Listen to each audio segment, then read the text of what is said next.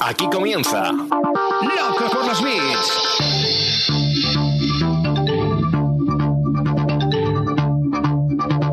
El podcast de e-commerce y marketing online de Emiliano Pérez Ansaldi.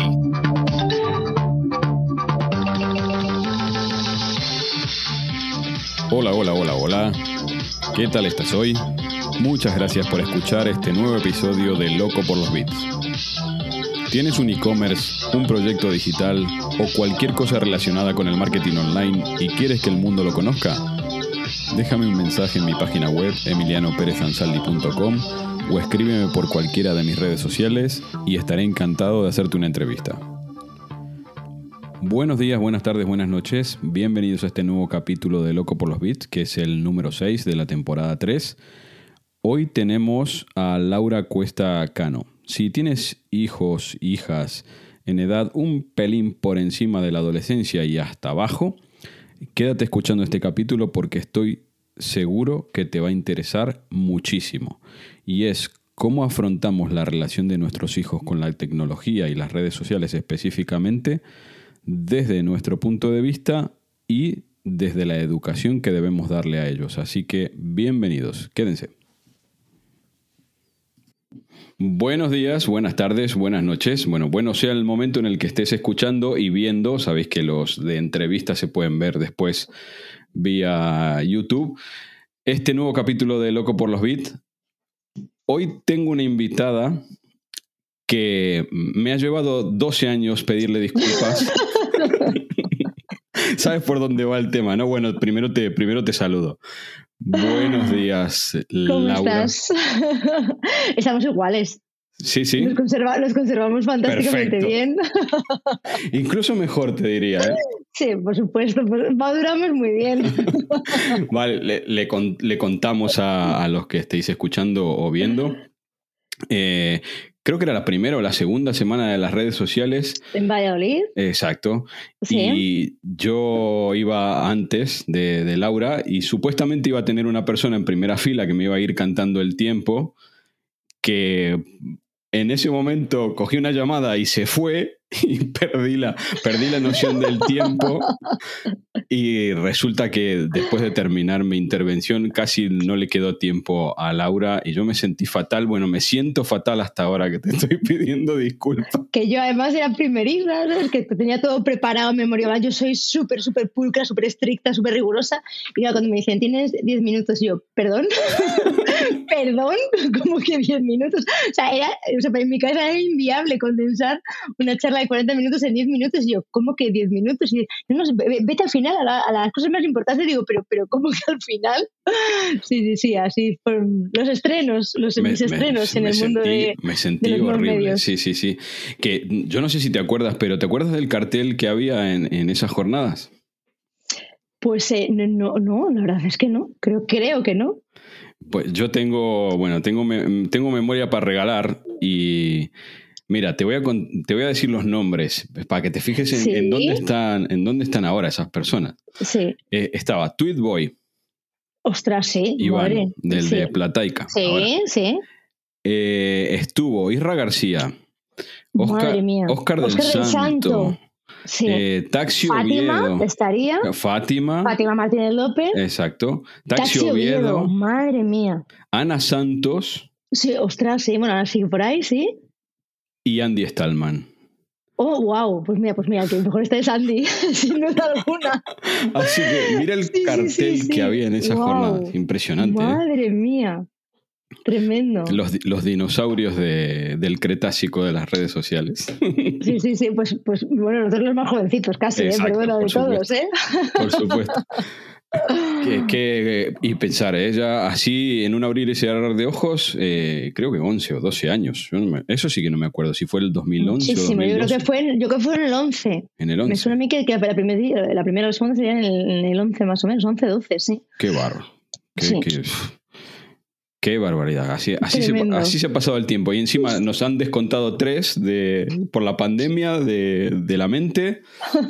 Así que en realidad fueron ocho. Vamos a decir que fueron ocho nada más. Que Laura, te he convocado porque, bueno, eso, nos, nos seguimos siguiendo sí. desde aquella época y todos los que he nombrado habéis crecido mucho más que yo, eso sin lugar a dudas. eh, y me sorprendió para bien hace, hace un tiempo eh, verte dedicar, yo creo que casi la, la totalidad de tu tiempo a divulgar sobre un tema súper, súper importante y que yo por lo menos no encuentro a nadie con tanto criterio profesional como tú hablando sobre este tema. Y es, bueno, la tecnología en general eh, y cómo la afrontamos nosotros primero y se la hacemos ver a nuestros hijos y las redes sociales en particular, ¿no? Entonces la primera pregunta viene por ahí. Es, ¿cómo te surgió la, la idea, si fue sin querer, si fue queriendo, de dedicar tu conocimiento profesional a la divulgación sobre este tema?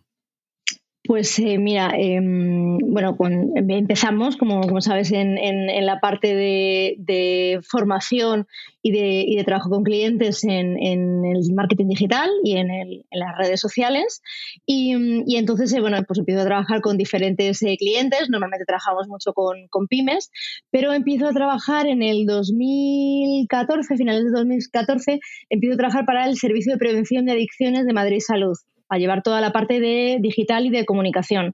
Entonces, eh, claro, tengo que leer muchísimo, eh, investigar muchísimo para llevar todo lo que es la parte de, de estrategia digital, porque llevo todo lo que es la, la, la parte de, de web y de redes sociales y de coordinación, de, además de, del resto de, de programas. Y entonces, pues imagínate, desde el dos mil catorce leyendo, además trabajando con mis compañeras, que son la mayoría pues son, son médicos, especialistas en adicciones, psicólogas, educadores sociales, pues eh, empiezo a saber mucho de, del tema de prevención en, en adicciones. Eh, en los primeros años eh, se trabaja mucho con el consumo de sustancias, porque, bueno, y a día de hoy, indiscutiblemente, eh, lo que, lo que más eh, porcentaje de trabajo que, que les lleva al Servicio de Prevención de Adicciones es el consumo de, de cannabis en adolescentes y jóvenes, y jóvenes. Pero sí que es verdad que en el año dos mil diecisiete hay un punto de inflexión con el tema de la tecnología, con el tema de las pantallas. Y empiezan a venir las familias muy preocupadas con el, con el uso abusivo que, que empiezan a hacer los, los hijos, los menores, de, de, de las pantallas en general, del móvil, de, uh-huh. de las redes sociales y, y de las consolas. Y ahí es cuando empezamos a, a trabajar, bueno, empiezan a, a trabajar mis compañeras mucho con, con este tema. Entonces yo hay un punto en el, en el año dos mil veintiuno que de ver tantas familias desorientadas y desbordadas con este tema es cuando decido emprender mi proyecto personal. O sea, aparte ya de todo el trabajo de, de, de dedicado al social media, de formación, eh, también en, como profesora en la universidad, que, que soy profesora de, de cibercomunicación y de marketing digital, pues empiezo a pensar en un proyecto personal para poder eh, dar pautas, para eh, ayudar y orientar a las familias en cuanto a herramientas, en cuanto a consejos para poder hacer esa supervisión y ese acompañamiento de los hijos en, en la parte de, del entorno digital. Y ahí es cuando monto yo mi, mi proyecto chiquitito, que es Educación Digital para Familias.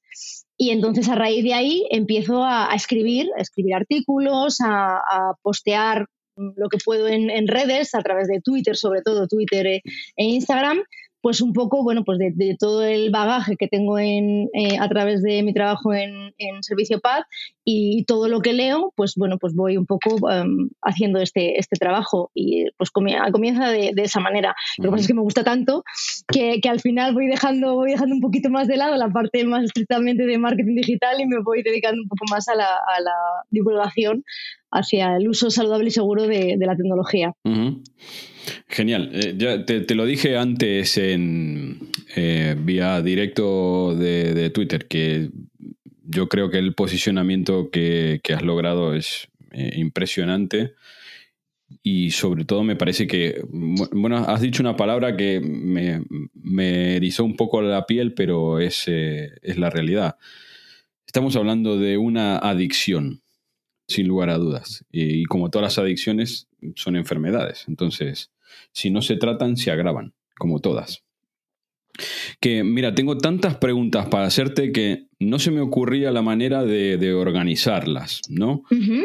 Eh, y dije, bueno, vamos a, vamos a, a, a tomar una pauta, y es justamente las etapas de la vida o las etapas vitales, ¿sí?, de, de no solamente de nuestros hijos, porque yo creo que los primeros responsables de, de cómo actúan nuestros hijos ante la tecnología somos nosotros. Sin duda alguna. Eh, y entonces las he ordenado por etapas vitales.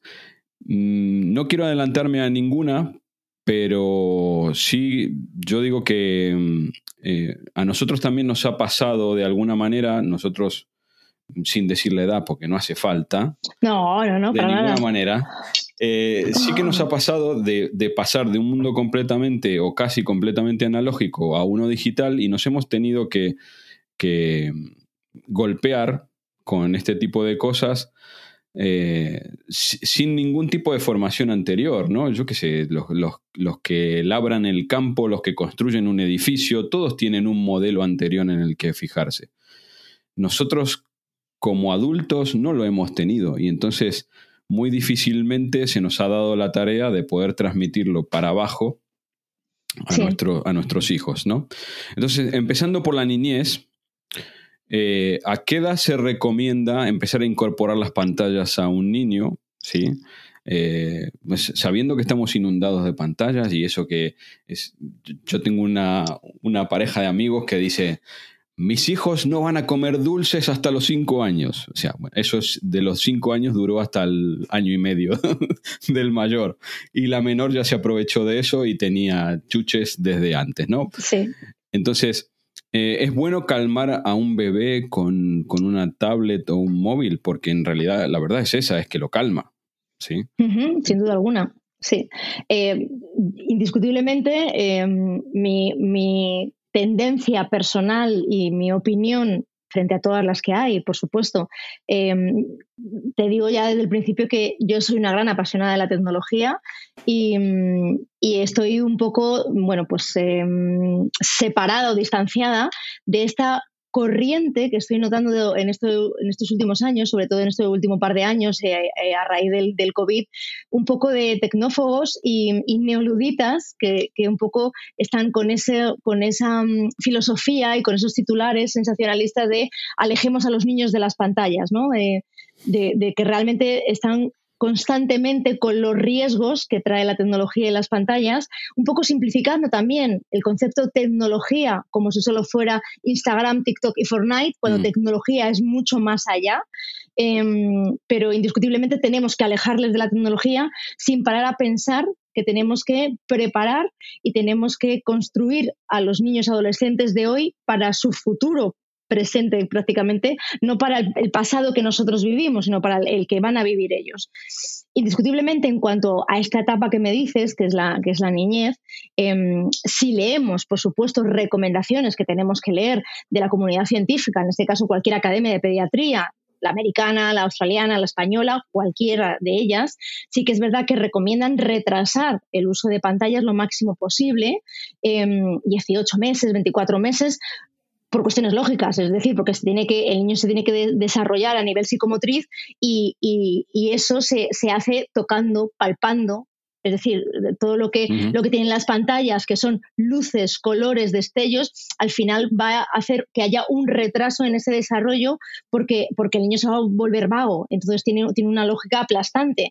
Entonces, cuanto más motivemos ese desarrollo eh, con eh, juegos específicos para ellos y nosotros mismos, jugando en la calle, que vean las luces del sol, los pajaritos cantando, es decir, se desarrolla mucho más un niño. Eh, Eso significa que sí o sí jamás un niño eh, puede ver un, una, unos cuentos infantiles eh, o un vídeo de música infantil en el, en el iPad. No, o sea, ni mucho menos. O sea, no podemos ser radicales, yo creo, con, con la tecnología jamás. Eh, lo que no podemos utilizarla, como tú muy bien decías, es siempre con el concepto de chupete digital. Es decir, Eh, estamos muy, muy agradablemente cenando con nuestros amigos en un restaurante y el niño nos molesta, como todos los niños del mundo efectivamente molestan porque lloran, porque se aburren, porque son niños. Entonces es muy fácil darles el, el smartphone, darles la tablet y allí desaparece el concepto niño durante dos horas, tres horas o cuando estamos en casa y entonces eh, nos, eh, nos apetece estar pues viendo a nosotros algo también, incluso en la tablet, o nos apetece estar leyendo o viendo una peli y entonces es mucho más fácil para nosotros eh, tenerle entretenido, como, como digo, como chupete digital. Eh, pero claro, es que, es que educar cuesta. Educar es cansado.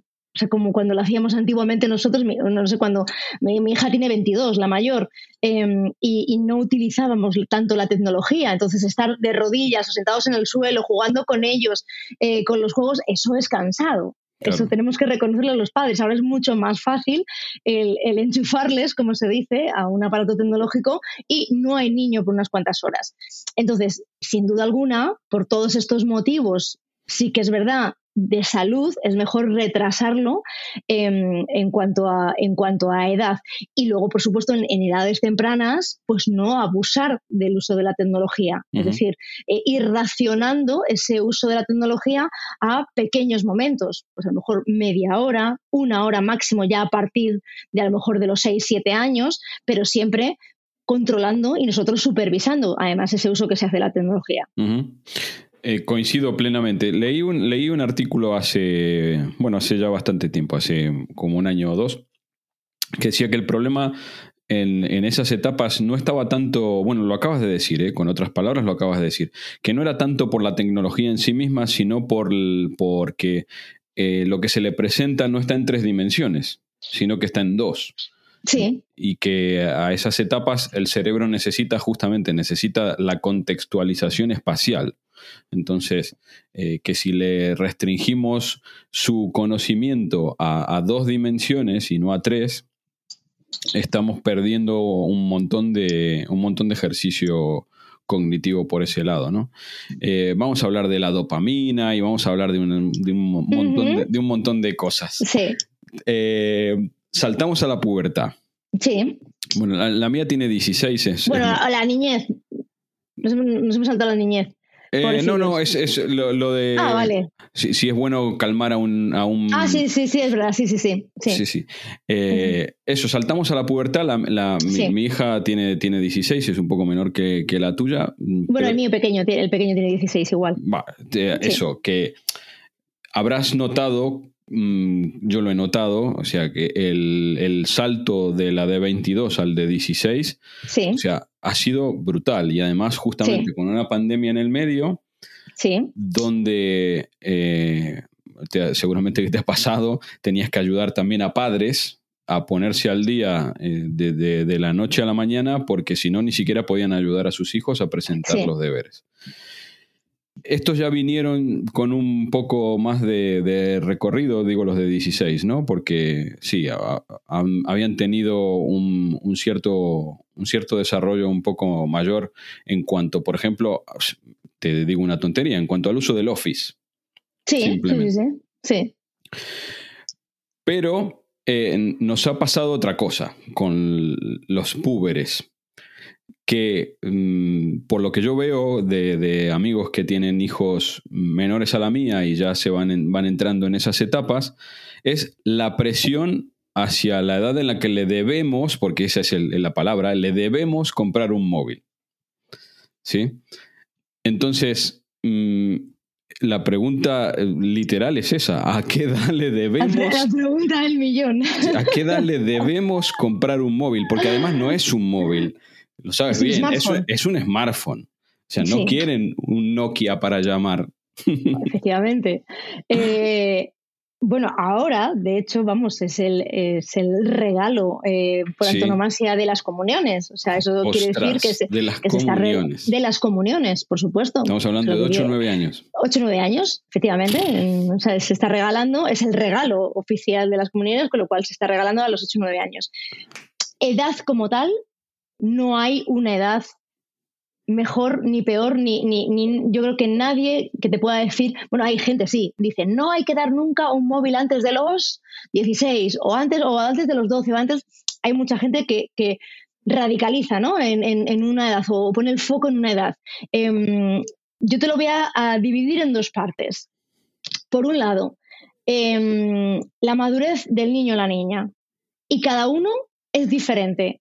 Incluso las familias, los padres que tenemos varios hijos, vemos que la etapa de madurez se adquiere a edades diferentes. Uh-huh. Pero no digo solamente la madurez en cuanto a la tecnología, digo la madurez en general. Es decir, tú cuando, además tú como padre, o sea, los padres al final son los que mejor saben y pueden decidir esto. Porque lo que decía, la madurez cuando te cuesta eh, dialogar y negociar con ellos para que se hagan la habitación, para que te ayuden en las tareas de casa, para que se sienten a hacer los deberes. O sea, todo ese grado de madurez y responsabilidad en general, eh, lo, luego lo vamos a trasladar a la tecnología. Entonces, no te busques otra batalla más. O sea, ese niño o esa niña todavía no está preparado para todas las normas y límites que también va a conllevar el uso de un smartphone o el uso de una tablet o cualquier dispositivo electrónico. Hay otros niños, sin embargo, tu hijo, otro, otro, otro, otro, otra hija, que a lo mejor en una edad más temprana es muchísimo más responsable, tiene mucho más autocontrol que su hermano o hermana. Mm. Entonces, puede tener el smartphone a, a, a una edad más temprana. Con lo cual, eso, cada familia lo sabe mejor que cualquiera de nosotros. Eso por una parte. Luego también eh, está cuándo está preparada la familia. Y eso para mí creo que es lo más importante. Eh, la decisión también tiene que ser no por la presión social. O sea, que, que tampoco nos cuenten cuentos. Todos porque mis eso amiguitos es como muchas... lo tienen. Claro, efectivamente, ¿sabes? Entonces, la familia tiene que decidir si realmente es necesario, pero no para el niño, para la familia. Es decir... Eh, Y te pongo el ejemplo, o sea, nosotros en casa somos muy tecnológicos, trabajamos con tecnología, trabajamos con empresas para tecnología, o sea, tenemos un montón de cacharros tecnológicos en casa, o sea, vamos, que nos faltan teléfonos para haberlos dado a cualquier edad. Y sin embargo yo decidí esperar hasta los catorce años para dárselo a mi hijo. Te puedo asegurar, obviamente, que era el único, no de su clase, sino yo creo que de todo el colegio que no tenía eh, teléfono. ¿Crees que era un niño frustrado? No. Ni mucho menos. Ni él estaba frustrado, ni me, ni me presionaba con cuándo me lo vas a dar, cuándo me lo vas a dar, no. Porque cuando en casa se explican las cosas, se dialogan, se razonan el por qué y no porque el no porque lo digo yo, se entienden. Y él mismo, cuando alguien le decía algo en el cole, pues él mismo contestaba, a ver, que mi madre trabaja en esto, que, que no me lo va a dar hasta los catorce. Eh, entonces él mismo lo razonaba con sus amigos. Uh-huh. Entonces yo ya le di el smartphone cuando, cuando, cuando yo creí que ya lo necesitaba, que es cuando empezó a coger el autobús para ir al, al instituto, porque tenía que ver los horarios de los autobuses y, y entonces ya lo necesitaba. O sea, ya había una necesidad. Y luego lo que te decía, lo más importante, las familias. O sea, ¿cuándo están preparadas? Porque en este caso no podemos dar una herramienta potente, ya no digo peligrosa, voy a alejarme del, del este de una herramienta peligrosa, bueno, una herramienta potente, como uh-huh. es un smartphone, conect, o sea, un teléfono conectado a internet, eh, que requiere que nosotros tengamos las competencias digitales básicas para poder ayudarles en la configuración de la privacidad, la configuración de los perfiles en el caso de que ya se abran alguna red social, eh, tener unos conceptos mínimos de ciberseguridad. Entonces, eso nosotros como padres lo tenemos que conocer antes para sentarnos con ellos el día que decidamos darle la tecnología, eh, explicarles todo y, por supuesto, si es a edades tempranas, acompañarles y supervisarles, instalarles controles de, de parentales, saber lo que son, cómo son, cuáles son, cómo les vamos a instalar, instalarles con ellos. Eh, entonces, la familia está preparada, tiene tiempo, tiene ganas. Entonces, esa también es una pregunta que tienen que reflexionar los padres. Pros y contras. Si lo, haremos, si lo hacemos a edades más tempranas, indiscutiblemente el niño tiene menos madurez, tiene menos autocontrol, por tanto tendremos que estar más presentes. Más encima, claro. Tendremos que utilizar controles parentales, por supuesto, para disminuir la posibilidad de riesgos eh, y tendremos que supervisar más a esas edades. Pero será mucho más fácil dialogar con un niño de diez, once años, doce años y poder sentarnos con él, hablar con él, el por qué esos límites, por qué las normas, por qué los horarios, es mucho más fácil. Si decidimos retrasarlo hasta los catorce, quince años, hombre, dialogar ya con, un, con uno de quince años, eh, con uno o una, vamos, no, no pongo género, es bastante más complicado y esto los padres lo tenemos que saber, es, es ya mmm, palabras mayores, ya empezar un poco sí. a, a dialogar, ¿sabes?, eh, con esas edades. Entonces, yo para mí lo mejor es intentar eh, adelantarlo un poquito antes, adelantar eh, eh, el dar ese primer móvil antes y al final el objetivo tiene que ser que ellos adquieran una autonomía digital. Entonces tiene que ser progresivo. Al principio los padres vamos a estar mucho más presentes, acompañándoles y supervisándoles y luego poco a poco cuando veamos que, que realmente son responsables y se van manejando, pues ya poco a poco podrán ellos utilizar de manera autónoma sus dispositivos, sus redes sociales. No significa que nosotros vamos a desaparecer, porque somos padres y siempre vamos a estar ahí, pero no de una manera tan eh, expositiva, por si, por si acaso pasa, pasa algo, por supuesto. Uh-huh. Eh, me, me parece, me parece genial. O sea, una, una de las cosas que has dicho eh, es la clave, y es eh, tratar de interpretar a todo el mundo como si fuese igual y a la misma edad es un imposible. Imposible, cada familia es un mundo, cada niño es un mundo, y además, fíjate, otra cosa también diría a las familias, eh, no hay que esperar a hablar de tecnología uh, hasta que demos tecnología, es decir, tenemos sí. que empezar, es igual que el tema de la sexualidad, tenemos que empezar a hablar de tecnología y normalizar la tecnología en casa eh, antes de dar los dispositivos, es decir, vamos a aprovechar esas conversaciones, esos diálogos que tenemos, debemos tener con nuestros hijos, porque es fundamental establecer esa confianza y ese diálogo con ellos en casa para empezar a hablarles desde edades muy tempranas eh, lo que es la tecnología, lo que es internet, lo que son las redes sociales, lo que, lo que que es el, el dispositivo, lo que es un smartphone, eh, y así ya podremos empezar poquito a poquito, gota a gota, a empezar a explicarles qué posibles riesgos pueden encontrar en la red, aunque todavía no tengan el dispositivo, uh-huh. pero que sí que conozcan pues lo que puede ser el sexting, lo que puede ser el grooming, lo que puede ser el ciberbullying, ya poco a poco, eso por supuesto adaptado a cada edad, esas claro. conversaciones. Claro, que vale, ya hemos caído... eh, hemos, le hemos dado le hemos dado el smartphone eh, a nuestro hijo o a nuestra hija. Sí. eh, ¿qué opinas de la firma de un contrato? O sea, hay, hay un contrato famoso dando vueltas por ahí por sí, internet. Sí, sí, sí, sí, sí. Con... ¿Hay muchos? Sí, sí, sí, sí, sí, sí. Vamos, o sea, hay de, de, de policía. Eso, hay, no me acuerdo sí, quién fue muchos. El primero, el, el juez, ¿quién fue el...? Este juez hay, famoso hay, fue... Sí, Emilio, sí, Emilio eh, eh, hay uno de Emilio, eh, mm. luego está Policía. A mí me gusta mucho, por ejemplo, no es por hacer aquí marca de nada, pero a mí me gusta mucho uno que tiene eh, el, el programa de Levanta la Cabeza, de mm-hmm. A tres Media, sí.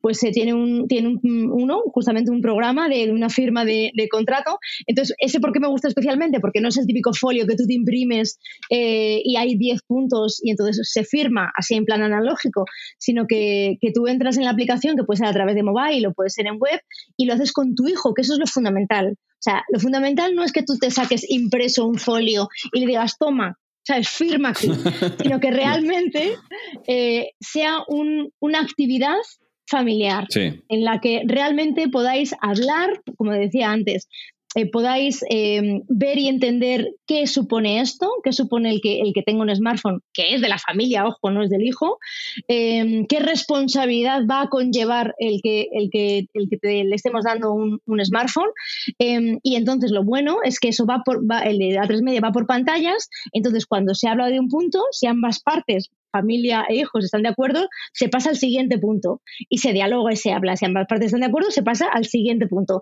Y así, no sé si son, pues eso, diez, y entonces cuando ya se ha terminado, se firman todos y luego viene un diplomita, que eso sí, te lo puedes descargar okay. y entonces eh, se firma. Entonces, esa parte es, es muy, muy buena. En cuanto a medidas, por ejemplo, para ese primer... Para ese primer smartphone que, que sabemos que no es, que no es un móvil como tal, que no es un Nokia, como decías antes, hombre, yo recomiendo que cuando son edades tempranas, cuando, cuando lo vamos a dar a niños más, más pequeños, por supuesto no sea un, un móvil de alta gama. O sea, yo lo que no concibo, no concibo, Emilio, es ver cómo hay niños de nueve años, de diez años, de once años, eh, con un iPhone catorce. Sí, claro. eh, eso me parece tremendo, cuando...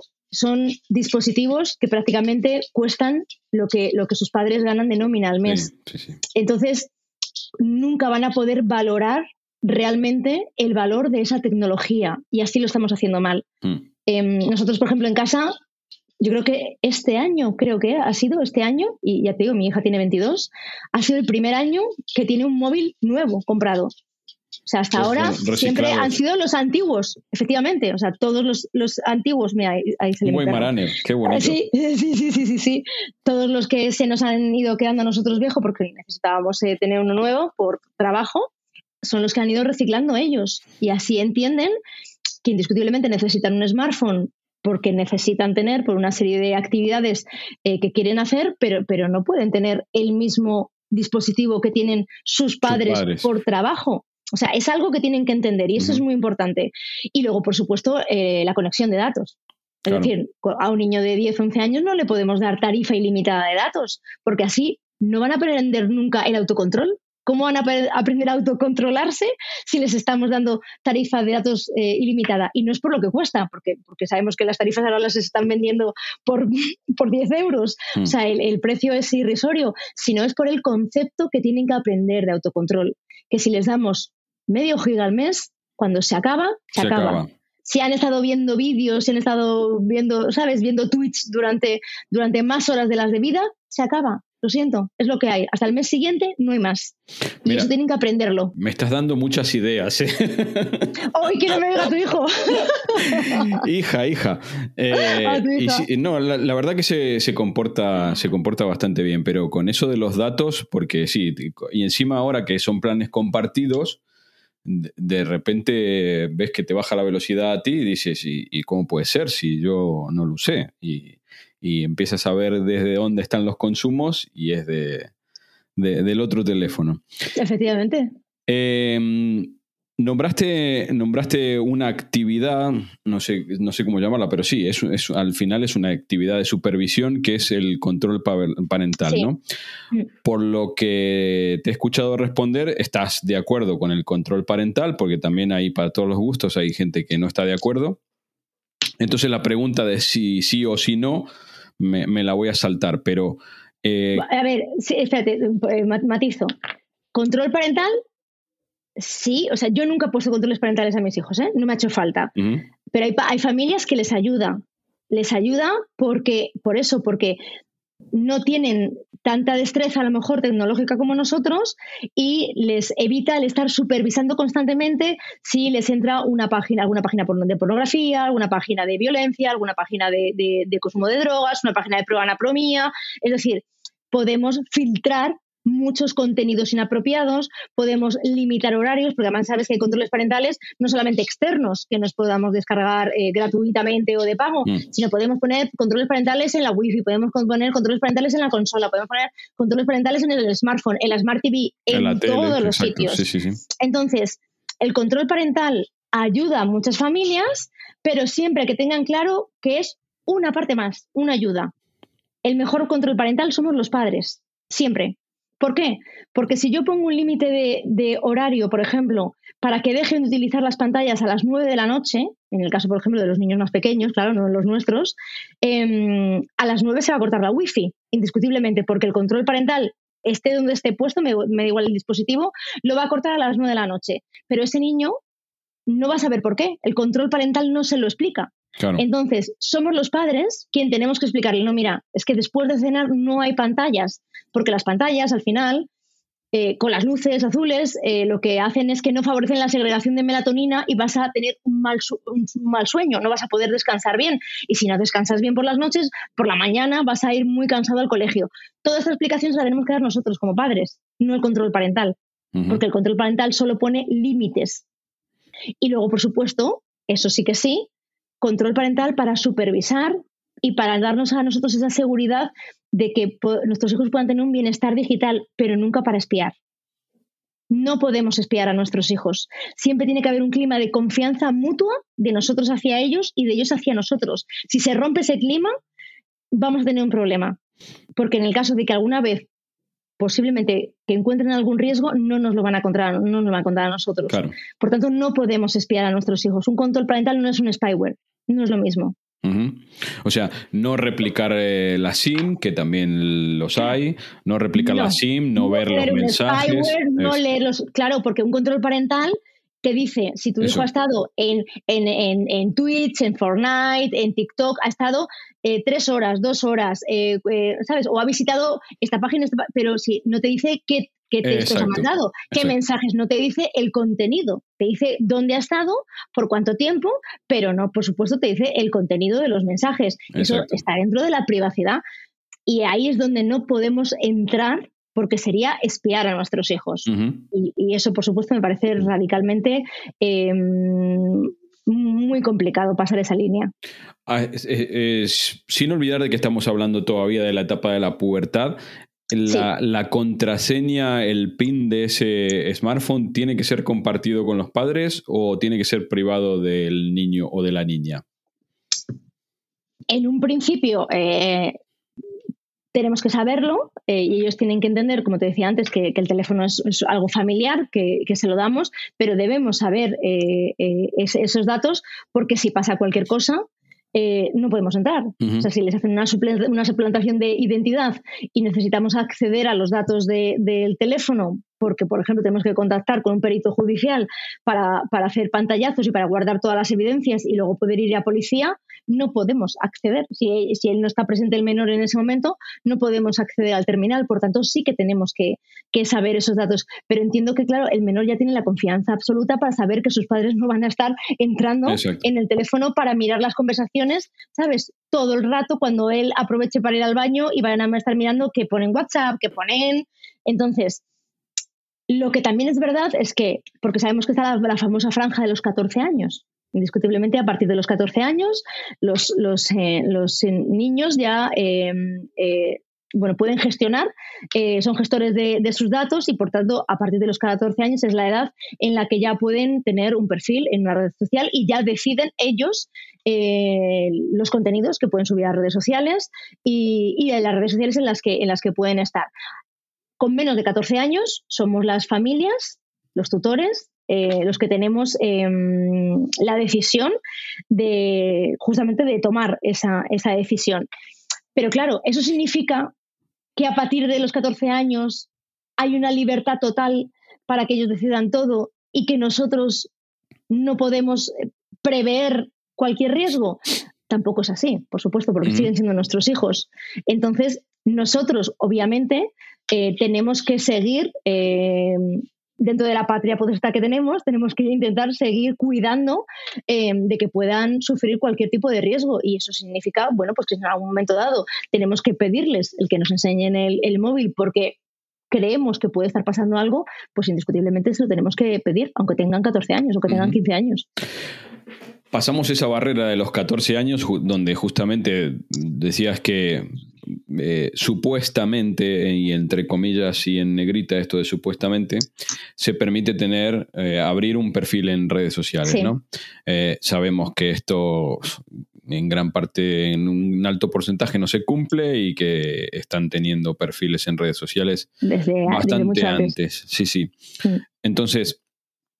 Eh, yo aquí parto de, de, de la base de que, como decías, no, no soy tremendista, pero sí que soy realista y pragmático. O sea, uh-huh.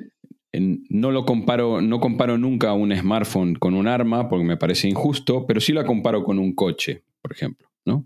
Es decir, tú no dejarías que tu hijo eh, o tu hija conduzca un coche sin haber tomado unas clases de, de conducción y sin que sea consciente de los riesgos en los que pone uh-huh. a otros y además de a sí mismo conduciendo un coche sin la, sin, sin la, la formación necesaria, ¿no? Y claro, estábamos todos felices, o sea, en el uso de los móviles hasta podría haber sido una cuestión de, de evolución natural de la tecnología, pero aparecen las redes sociales. Y con las redes sociales aparecen un montón de otros peligros añadidos que están asociados al smartphone, pero no tienen por qué, porque se pueden utilizar las redes sociales desde un ordenador, aunque no se hubiesen inventado lo, los smartphones. Entonces, ¿qué pasa en ese momento? El, el hijo o la hija dice, mamá, papá, me voy a abrir un perfil en la red social que sea. ¿Cómo se encara ese momento? ¿Qué tipo de, qué tipo de, de discurso o de conversación hay que tener en, en a, al momento de, pues porque es lo que estamos diciendo, no tiene sentido prohibírselo porque además lo van a hacer a escondidas, lo van a hacer a escondidas y van a tener perfiles sin su nombre? Entonces, ¿qué tipo de conversación hay que tener en el momento de decir, vale, vas a abrir un perfil en redes sociales, pero bajo estas pautas? estamos hablando, bueno, como te digo, yo esperé eh, a los catorce años, porque yo soy una tía muy legal, y, y entonces hago las cosas bajo la ley. Y, y en casa aguantaron, vamos, como, como, como jabatos, vamos, agu- aguantaron hasta septiembre. A las doce de la noche antes. Ah, vamos, estaba todo el verano diciendo, por favor, que llegue septiembre, que es mi cumpleaños, para poder tener Instagram. Y efectivamente, cuando llegó su cumpleaños, nos sentamos para abrir el perfil. Eh, a ver, se puede abrir antes. Efectivamente, ya sabes que, como te digo, es, es catorce años por el R G P D en España, que es cuando se decide que los, son los catorce años. Cada país decidió una edad. Eh, de, desde los trece, vamos, España eh, puso la, la franja en los catorce años con el Reglamento General de Protección de Datos. Eh, y luego están las edades mínimas que pone cada plataforma. La mayoría, claro, son trece años. Facebook, Instagram, TikTok, eh, WhatsApp lo eleva a dieciséis, pero nadie lo cumple. Eh, entonces, si hay alguna familia, por la razón que sea, insisto, cada familia es libre, yo creo mucho en, en la libertad eh, de cada individuo, si decide que, que bueno, que sí que va a dejar a, a su hijo o hija abrir un perfil eh, antes en alguna red, red social. Antes, por supuesto, no estoy hablando de los seis años o los siete años, insisto, antes me refiero pues que a lo mejor lo pueda tener a, a los doce o a los trece años, que entiendo que, que son edades más cercanas a la edad legal para, para estar dentro de, de la red social. Ahí ya yo digo que sería con la autorización y, y a la supervisión familiar. Uh-huh. Sí, en ese caso van a, o sea, el niño o la niña quiere tener un perfil en las redes sociales con, bajo, bajo, esa, bajo esa excusa. Y, y se haría abriéndolo juntos. Es decir, o sea, con esa charla previa, como tú como bien has dicho, con ese diálogo previo de vamos a abrir un perfil, perfecto, quieres tener un perfil en, en, en Instagram o en la red social que quieras, en Instagram o en, o en TikTok, vamos a abrir el perfil juntos. Entonces vamos a abrirlo, vamos a ver qué, qué avatar eliges, cuál es el avatar más correcto para estar en esa red social, que no dé mucha información ni de ti ni de la familia. Vamos a, a escribir la biografía exactamente, que no dé mucha información porque todos se ponen eh, Ángel dos mil ocho, eh, que ya estás diciendo la edad exacta que tienes, eh, que no dé información exactamente ni de la familia ni de él. Eh, y luego también hablarles de, de la huella digital, es decir, de, de hablarles de qué es la identidad digital que van a ir construyendo desde que tienen presencia en el entorno digital, esa huella digital que también empiezan a tener desde que eh, están en, los, en cualquier entorno, en cualquier plataforma, ese, ese rastro que van dejando con los me gustas, con los comentarios, con los sitios eh, eh, que, que ven, y, y cómo puede influir esa huella digital al final en la reputación online, en la reputación online que les va a acompañar durante el resto de, de su vida. Entonces, todos estos conceptos los tenemos que interiorizar nosotros para poder eh, hacérselos a ellos eh, conocer, que son muy importantes. Entonces, construimos con ellos ese, ese perfil eh, y luego, muy importante, incidir, incidir e incidir con ellos eh, en, en la importancia de la protección de la privacidad y de sus datos. O sea, eso es, eso es muy importante porque... porque no puede ser la puerta de entrada a, a cualquier riesgo que puedan encontrar en la, en la red. Muchas veces es pues, por, por la propiedad, porque no, por, porque no, porque no tienen eh, la percepción de riesgo que tenemos nosotros como adultos. Uh-huh. Y a veces pues, publican contenido, etiquetan a amigos, eh, geolocalizan, eh, ponen información o graban directos o vídeos desde, desde la casa donde se ve absolutamente todo, donde se ve las habitaciones, los salones de la casa, con, con equipos de música, televisiones. Entonces, toda esa información se la tenemos que dar nosotros las, las familias, que, que, que tengan ese concepto amplio, que es la privacidad, de guardar su privacidad, la de la familia, sus datos, y luego ya, por supuesto, ya iremos hablando de pues todo el tema de los bulos, la desinformación, eh, no viralizar todos esos contenidos que te llegan, etcétera, no pinchar enlaces que, que, que te llegan a través de la mensajería instantánea para que no, no seas víctima de, de ciberestafas, de fraudes, de phishing, etcétera, etcétera, etcétera. Uh-huh. Eh... Mira, nos separamos un poco de, de nuestros hijos. Vale. Y, y te voy a meter una, una pregunta que no estaba en el guión, pero que está relacionada con esto. Eh, porque me ha pasado, ¿eh? Y me ha pasado incluso con, con alumnos. Yo no, no tengo alumnos de, de secundaria, a pesar de que he dado charlas en secundaria, mis alumnos son un pelín más grandes, de veinte y pocos hasta treinta y, treinta y muchos. Uh-huh. Pero incluso los de treinta y algo... Yo he notado que no tienen la misma percepción sobre la privacidad que podemos llegar a tener nosotros. No sé si está bien o está mal. No tienen la misma percepción de la privacidad. No. Eh, entonces, Claro, estamos hablando de todo esto, de, de, de la privacidad y del no mostrar tu cuarto y de no mostrar eh, un espacio de, de, de tu casa. Y yo veo como que para ellos es un, es un ente ajeno eso y que no, no llegan a entender el, no, los totalmente. Porqués. Sí, totalmente de acuerdo. O sea, eh, nosotros, eh, o sea, vamos, sí, eh. Si vas a mis redes sociales, eh, en Twitter, por ejemplo, que lo uso a nivel más profesional, eh, vamos, podría asegurarte que no vas a ver nunca un comentario o un tuit de política eh, donde puedas entrever mi ideología política, ni, ni, ni de religión, ni de ideología religiosa, ni, ni de los temas más, más conflictivos. Eh, política, eh, religión, sexo y fútbol, efectivamente. O sea, no vas a ver absolutamente nada que toque eh, esos puntos. Y luego en redes que, que sí que las, las uso más a nivel personal, eh, como puede ser Instagram, eh, jamás me vas a ver en bikini. O sea, jamás me vas a ver en, en, en una actitud eh, que sea de ese estilo. Y sin embargo, es lo que tú decías. O sea, ellos, ellos eso no lo conciben.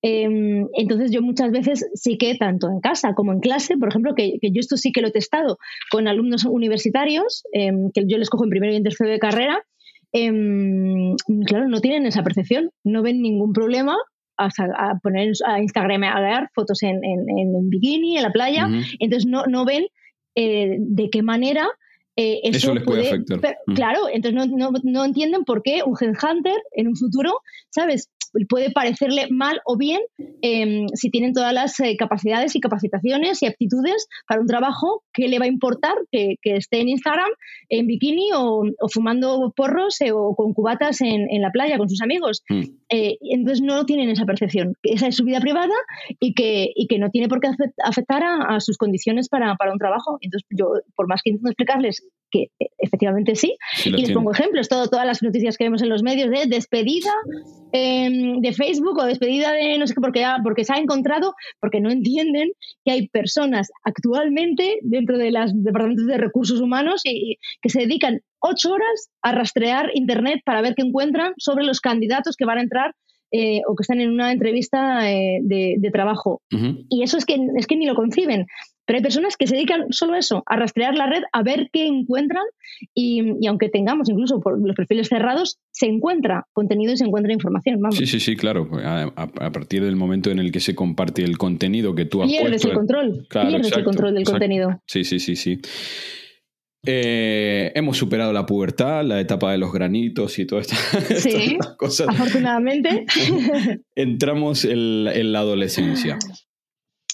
Y yo te voy a contar mi historia. Yo a los dieciséis años, eh, bueno, un poquito antes, quince y medio, pero casi dieciséis, empecé a trabajar, o sea, a cotizar, ¿sí? Y uno de los trabajos que tenía era en una discoteca para la cual me tenía que desplazar casi cincuenta kilómetros en tren. Y, bueno, era una zona bastante conflictiva, por lo cual me quedaba a dormir en la casa de, de unos tíos, pero iba ya casi de noche a, a, al trabajo. Y obviamente no había móviles, no había geolocalización, eh, a donde llegaba no había a veces disponibles ningún teléfono público. Yo no sé cómo me hacía, cómo hacía mi madre, por ejemplo, para poder dormir tranquila, la, la santa, pero ahora sí que lo hay, ¿no? Entonces, llegamos a nuestros hijos adolescentes. ¿Qué hacemos con la geolocalización? ¿Sí o no? Yo nunca lo he hecho. Eh, o sea, yo prefiero. Eh, o sea, yo prefiero, como te digo, siempre la, la confianza de que me llamen eh, a la hora que sea o cuando sea, al la sensación de tener que estar yo mirando. Eh, dónde están o a que ellos perciban eh, que en cualquier momento puedo estar mirando y que ellos sepan dónde están. Eh, creo que, que esa parte, eh, como te digo, dentro de la adolescencia eh, rompería la, la, la intimidad que ellos eh, necesitan justo a, a estas edades. Y te puedo asegurar que, vamos, sobre todo con mi hija de veintidós años, eh, que además la, la tuve joven y tenemos una, una gran confianza, eh, y, y no, nunca, como te digo, nunca he necesitado eh, tener que poner ninguna medida restrictiva ni... porque prácticamente todo, o sea, en toda la, todas las fases de su niñez y adolescencia me he ido contando todo, pero, pero creo que, que particularmente yo no lo, no lo necesito. O sea, creo que todas esas medidas de control se pueden ir superando eh, con, con, esos, con esos diálogos y esa, y esa compenetración y esa confianza en casa. Hay a veces que no, ojo. O sea, que como digo y hemos dicho al principio de, de este podcast, depende. No todas las familias son iguales y no todos los hijos son iguales. Por tanto, no voy a decir yo qué fácil es la, la educación, qué fácil es, es criar un hijo, mucho menos. No, para nada, porque, insisto, eh, recibo en el, en el chat de, de servicio, el Servicio de Prevención de Adicciones, eh, muchas eh, llamadas eh, de familias, y te puedo asegurar que hay, hay casos muy tremendos y, y familias que están muy desesperadas. Por tanto, no es tan fácil ni, ni, ni todo se, se, se logra, como te digo, con simplemente conversaciones y diálogo. Pero, pero, pero siempre que se pueda facilitar eh, por esa vía, por, por, esa, por esa vía, con, con, ojo, con normas y límites, ¿eh? Por supuesto, hay que ser estrictos y siempre hay que poner normas y límites a nuestros hijos. O sea, que el que, el que no pongamos ciertas cosas como el, el, no, el, el no espiarles, el no ponerles un control de que sepamos exactamente geolocalizarles, espiarles, leer sus mensajes, no significa, por supuesto, que, que no tengan sus normas y sus límites en la tecnología como en el resto de cosas, como uh-huh. tienen una hora para llegar a casa, cuando empiezan a salir por la noche, cuando, o sea, con todo, absolutamente todo tiene que funcionar igual, con las con los mismos valores y con la misma filosofía que tenemos en el resto de la educación que les damos, por uh-huh. supuesto. Exacto, sí, sí, sí. Eh, las redes sociales han traído otras dos cosas eh, malas dentro de todas las buenas que tienen, pero han traído otras dos cosas uh-huh. malas, justamente sobre todo para, para, para esa edad, ¿no? La primera es la hipersexualización de los adolescentes. Uh-huh. Y hablo de los adolescentes en genérico, porque hasta hace unos años pasaba solamente con las chicas. Sí. Y ahora está pasando con los chicos también.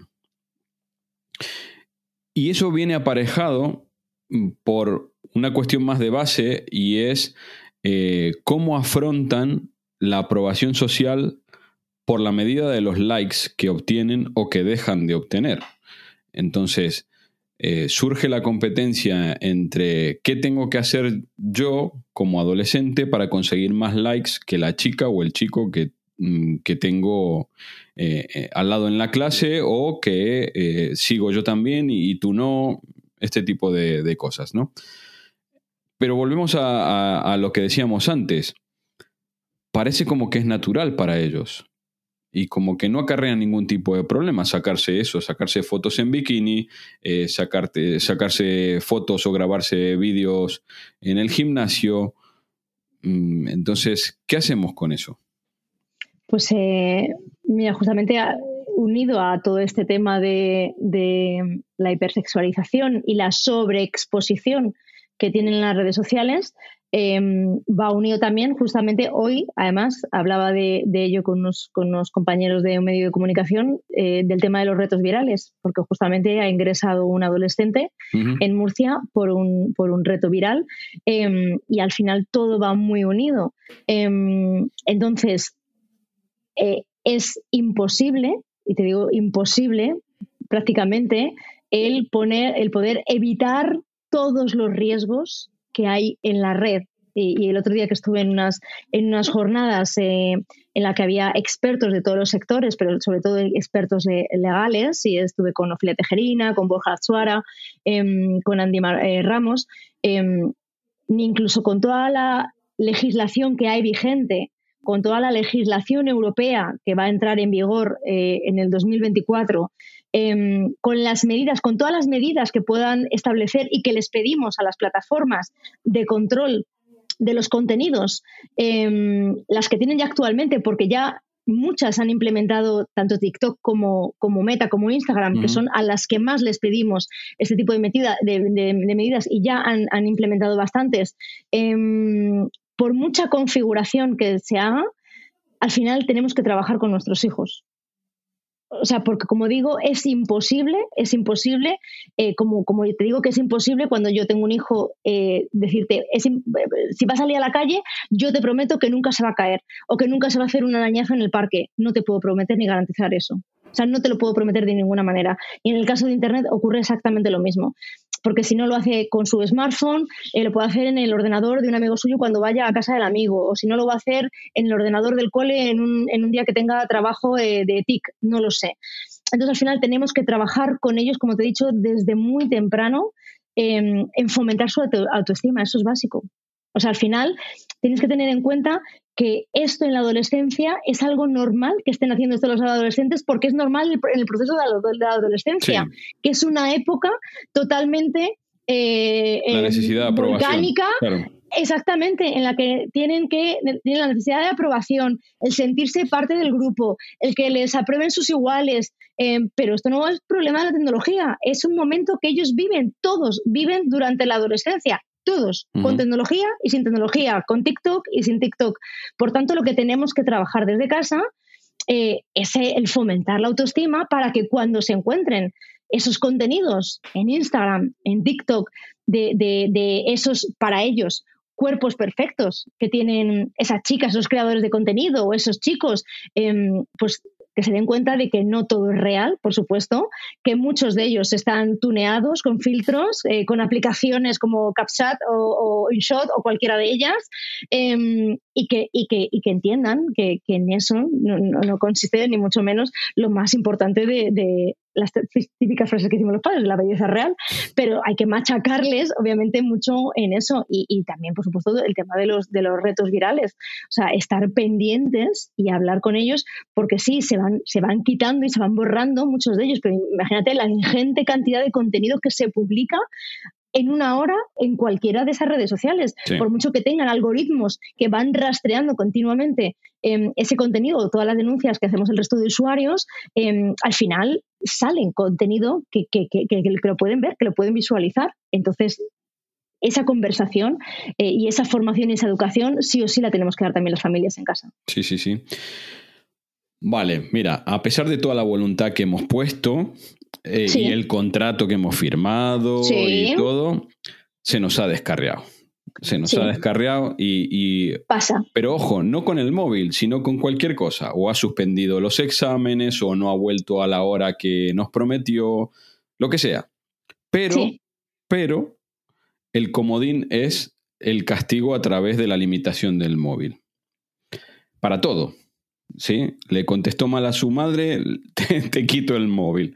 Eh, te has pasado, yo qué sé, te has pasado dos horas en el permiso que te di, te quito el móvil.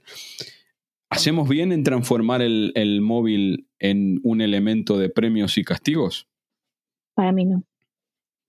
Para mí no. O sea, no debe ser un elemento eh, como premio o castigo, porque al final lo que estamos creando es que tengan una mayor ansiedad sobre ese dispositivo, cuando se lo damos y cuando se lo quitamos. Por eso yo, para mí, es opinión personal, por supuesto, jamás debería ser una cosa que se regala por el cumpleaños o que se regala por Navidad, por Reyes Magos, por Papá Noel. O sea, porque al final le estamos dando un valor eh, eh, para ellos eh, extremo, de algo que realmente es una herramienta que les va a ayudar para sí, para, para socializar, para entretenerse, para educar. Eh, tenemos que, que, que hacer hincapié en para educar eh, eh, y, y entonces no podemos, como digo, dar, darle esa importancia que al final se la estamos dando nosotros los padres, convirtiéndolo en el regalo estrella de la comunión, de los Reyes Magos, eh, de, de lo que sea, porque saca buenas notas eh, y eso, cuando se porta mal, te quedas eh, todo el fin de semana sin móvil o una semana sin móvil. Entonces, no.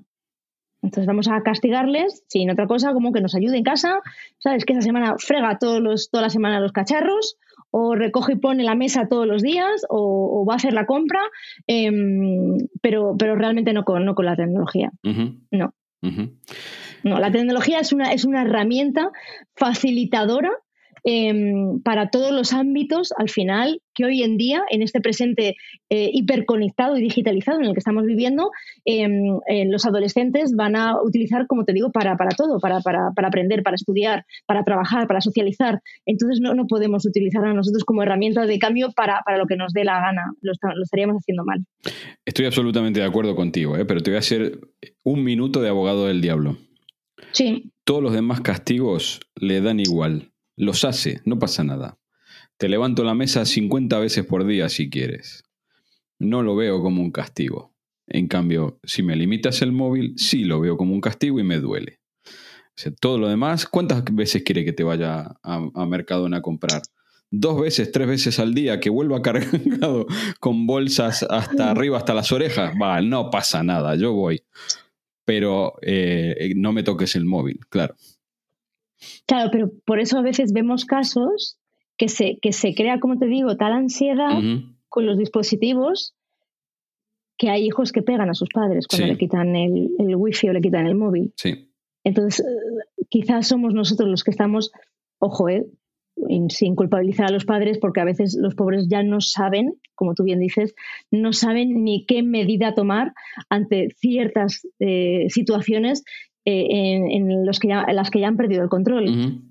Pero cuando, cuando ya tomas estas decisiones alternativas, porque ya no sabes eh, indiscutiblemente cómo hacerlo, eh, pues al final estás, como te digo, creando tal situación de ansiedad en el adolescente que al final lo que, lo que ocasionas es una situación de violencia sí. en el adolescente eh, sí, sí, que sí. es capaz de, de pegar a sus, a sus padres eh, por, porque le han quitado el, como digo, le han quitado el móvil o le han desconectado la wifi de, sí, de sí, casa sí, y no sí. puede jugar a la videoconsola.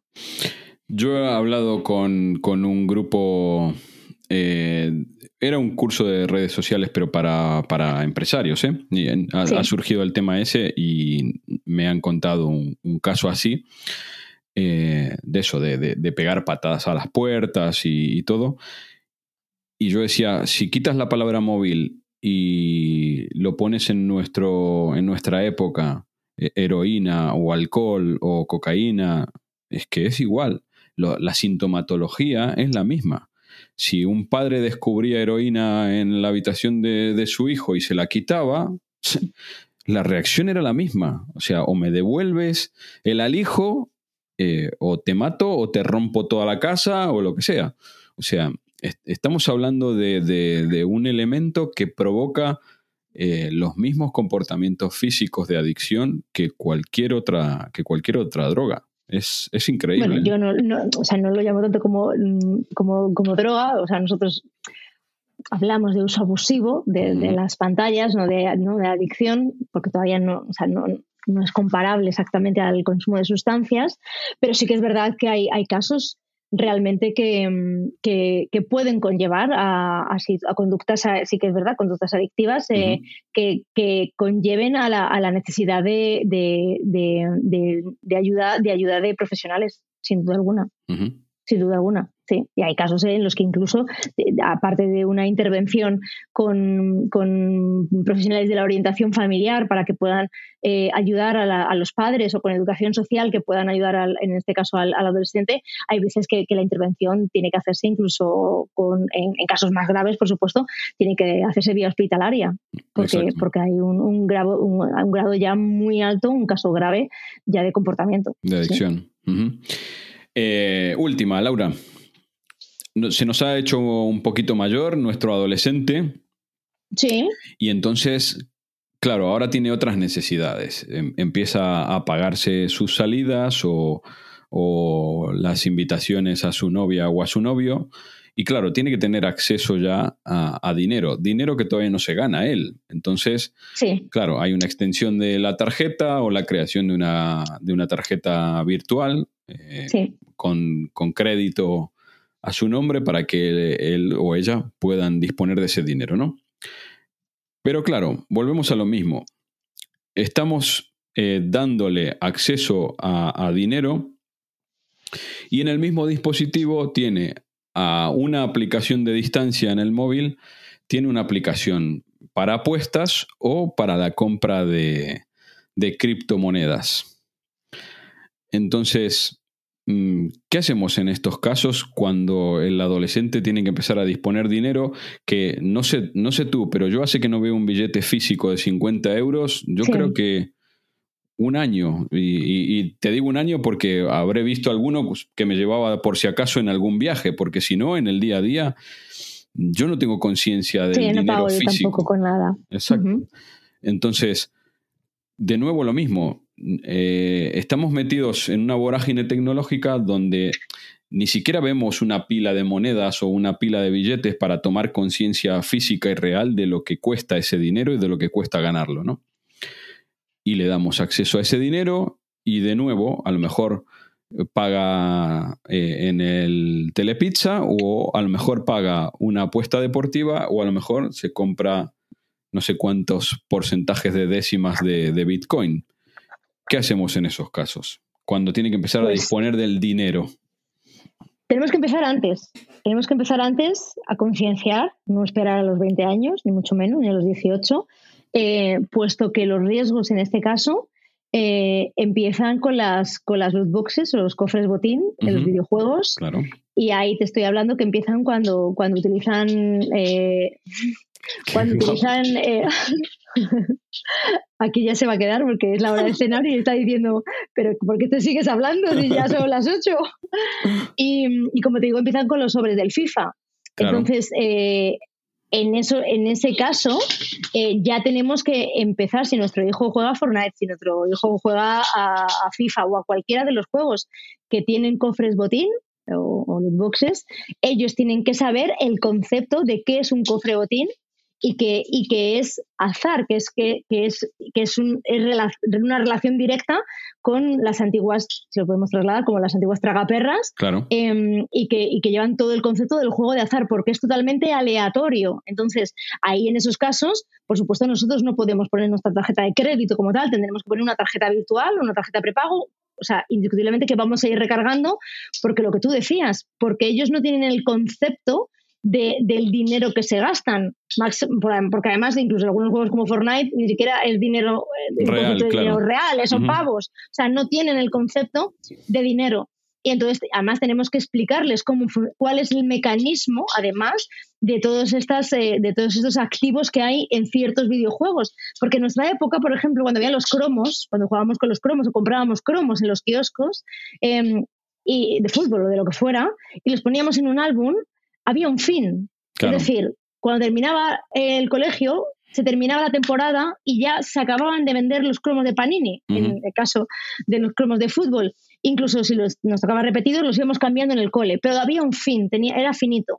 En Internet no, no hay un fin. Es decir, tú en, el, en, los, en los sobres de, de FIFA puedes ir comprando constantemente y ellos pueden ir gastándose el dinero hasta que le toque ese toti famoso eh, que, todo el mundo, que todo el mundo quiere. Y pueden ir gastándose... bueno, de hacerte un agujero, una tarjeta de crédito.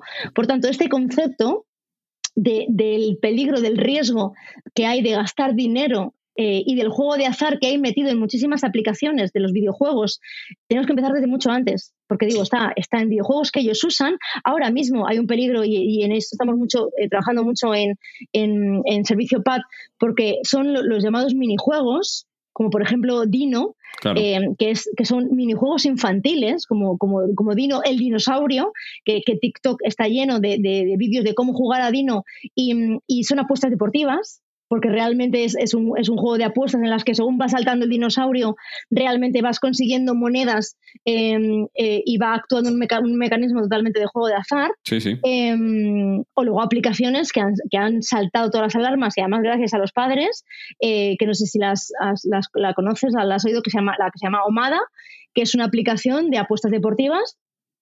Se juega sin dinero real, por supuesto, pero están todos los niños del colegio, desde los diez, once años, sí, sí, doce sí. años, locos con esa aplicación eh, porque están eh, haciendo apuestas sobre equipos de fútbol, sobre equipos de la N B A. Entonces ya están aprendiendo toda la dinámica del juego de azar. Entonces no quita que luego, después de cinco años, efectivamente, cuando tengan acceso a una tarjeta de crédito, no entren en alguna web ya de, de, de casino online, de bingo online y de apuestas deportivas y apuesten de verdad. Por tanto, el trabajo es previo. Uh-huh. El trabajo que tiene que ser mucho antes, y que les contemos qué es el juego de azar, y realmente los riesgos que tiene el juego de azar y en dónde ya empieza a aparecer el juego de azar, que es en los videojuegos infantiles, y de qué modo y con qué mecánicas.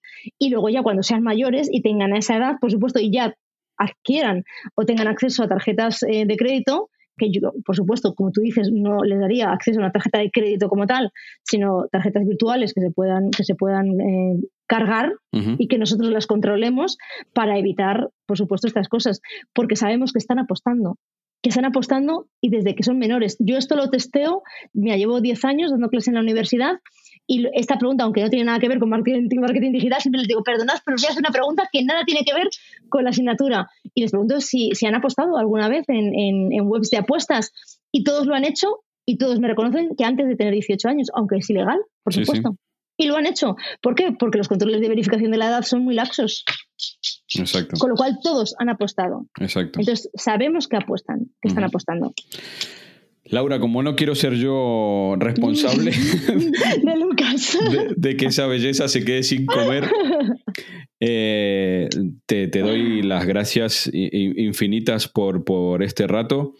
Incluso a mí me, habéis, me, me has dado un montón de ideas en, en, este, en este rato que estuvimos conversando, eh, pero quiero, que, quiero terminar la conversación con... Lo que quieras, eh, eh, libre, pero ¿dónde pueden acudir los, los padres vale. sí, que, que vean que... No que tienen un problema, porque a lo mejor cuando tienen un problema ya es tarde, como has dicho en, sí, en un montón de ocasiones. Hacemos, ¿no? hacemos, sí, hacemos las dos fases. Exacto. Vamos a terminar de manera positiva, por supuesto, no de manera preocupante ni de manera negativa. Entonces, hay muchos recursos. Hay muchos recursos gratuitos con información donde pueden... Cuando ellos no saben dónde buscar la información y cómo voy a saber cómo se configura un router o cómo se configura un perfil de una red social o cómo se configura eh, un control parental. Para eso, por supuesto, la página del INCIBE, que antes estaba separada en la página del INCIBE, y la de Is for Kids para la parte de más de, de menores. Ahora ha hecho eh, una, una, una configuración y solamente ya está todo en la página del INCIBE y ahí hay guías eh, con toda la información, como digo, para configurar controles parentales, guías sobre las redes sociales, eh, guías para configurar toda la privacidad y seguridad, guías para hacer la mediación parental, o sea, información gratis, específica tanto para familias como para docentes. O sea que, por supuesto, la página del INCIBE, la página de, de, de la Fundación Orange, la página de eh, Pantallas Amigas, o sea, todas esas páginas tienen mucha información eh, gratuita y accesible para las familias. Y luego ya, si tenemos un problema, por supuesto, eh, y detectamos que puede haber un problema de que a nuestro hijo le estén Eh, acosando en el colegio o ya sea mediante la tecnología ciber, haciendo ciberbullying, cualquier problema de sexting que veamos contenido en los dispositivos que está publicando contenido de sexting o que, bueno, ya incluso que, que pueda haber algún groomer que le esté haciendo sextorsión. Eh, lo primero, hablar con el centro escolar, por si acaso ellos han detectado también cualquier, eh, cualquier cambio en el, en el menor. Podemos hablar con el médico de cabecera también, para que nos, a, nos ayude eh, por si tienen que derivarle a algún, algún especialista. Y luego, importante, lo que te decía, tenemos que, aunque nos cueste, por las cosas que podamos ver en el móvil, tenemos que no borrar, no bloquear a la persona, los perfiles, sino guardar todas las evidencias, es decir, pantallazos de todo, de los vídeos, de las fotos, de los mensajes que le hayan mandado. Pantallazo, guardamos evidencias y denunciamos. Denunciamos uh-huh. ante los cuerpos de seguridad, ante Policía Nacional o Guardia Civil, eh, y si ellos en algún momento eh, deciden que es, que es conveniente, pues se, se, se tendrá que, que ir a, a juicio, se tendrá que denunciar e ir a juicio, pero hay que guardar todo eso. Pero que, que es un camino interesante y fascinante. O sea, que la tecnología es maravillosa, eh, que educar indiscutiblemente es difícil, pero yo creo que al final es lo que más nos recompensa como, como padres. Así que eh, yo pues eso, les doy todo el ánimo del mundo eh, y, por supuesto, creo que normalizando la tecnología sin miedos, sin, sin miedos, porque indiscutiblemente riesgos va a haber siempre, pero creo que si estamos cerca de nuestros hijos y les vamos acompañando desde el principio y, como digo, entablamos esa relación de, de confianza con ellos, va a ser mucho más sencillo, vamos a estar todos mucho más relajados, tanto nuestros hijos como nosotros.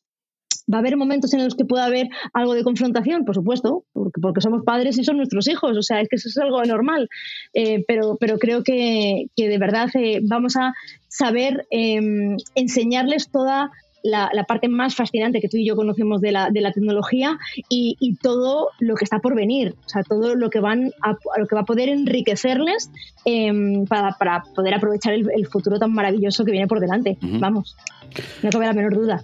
Pues eso, con este mensaje esperanzador sobre el, sobre el futuro de, del uso de la tecnología, sobre todo para las eh, generaciones venideras, eh, me despido de nuevo, dándote las gracias infinitas. Yo creo que es eh, un contenido valiosísimo, valiosísimo para cualquiera, tenga hijos o no.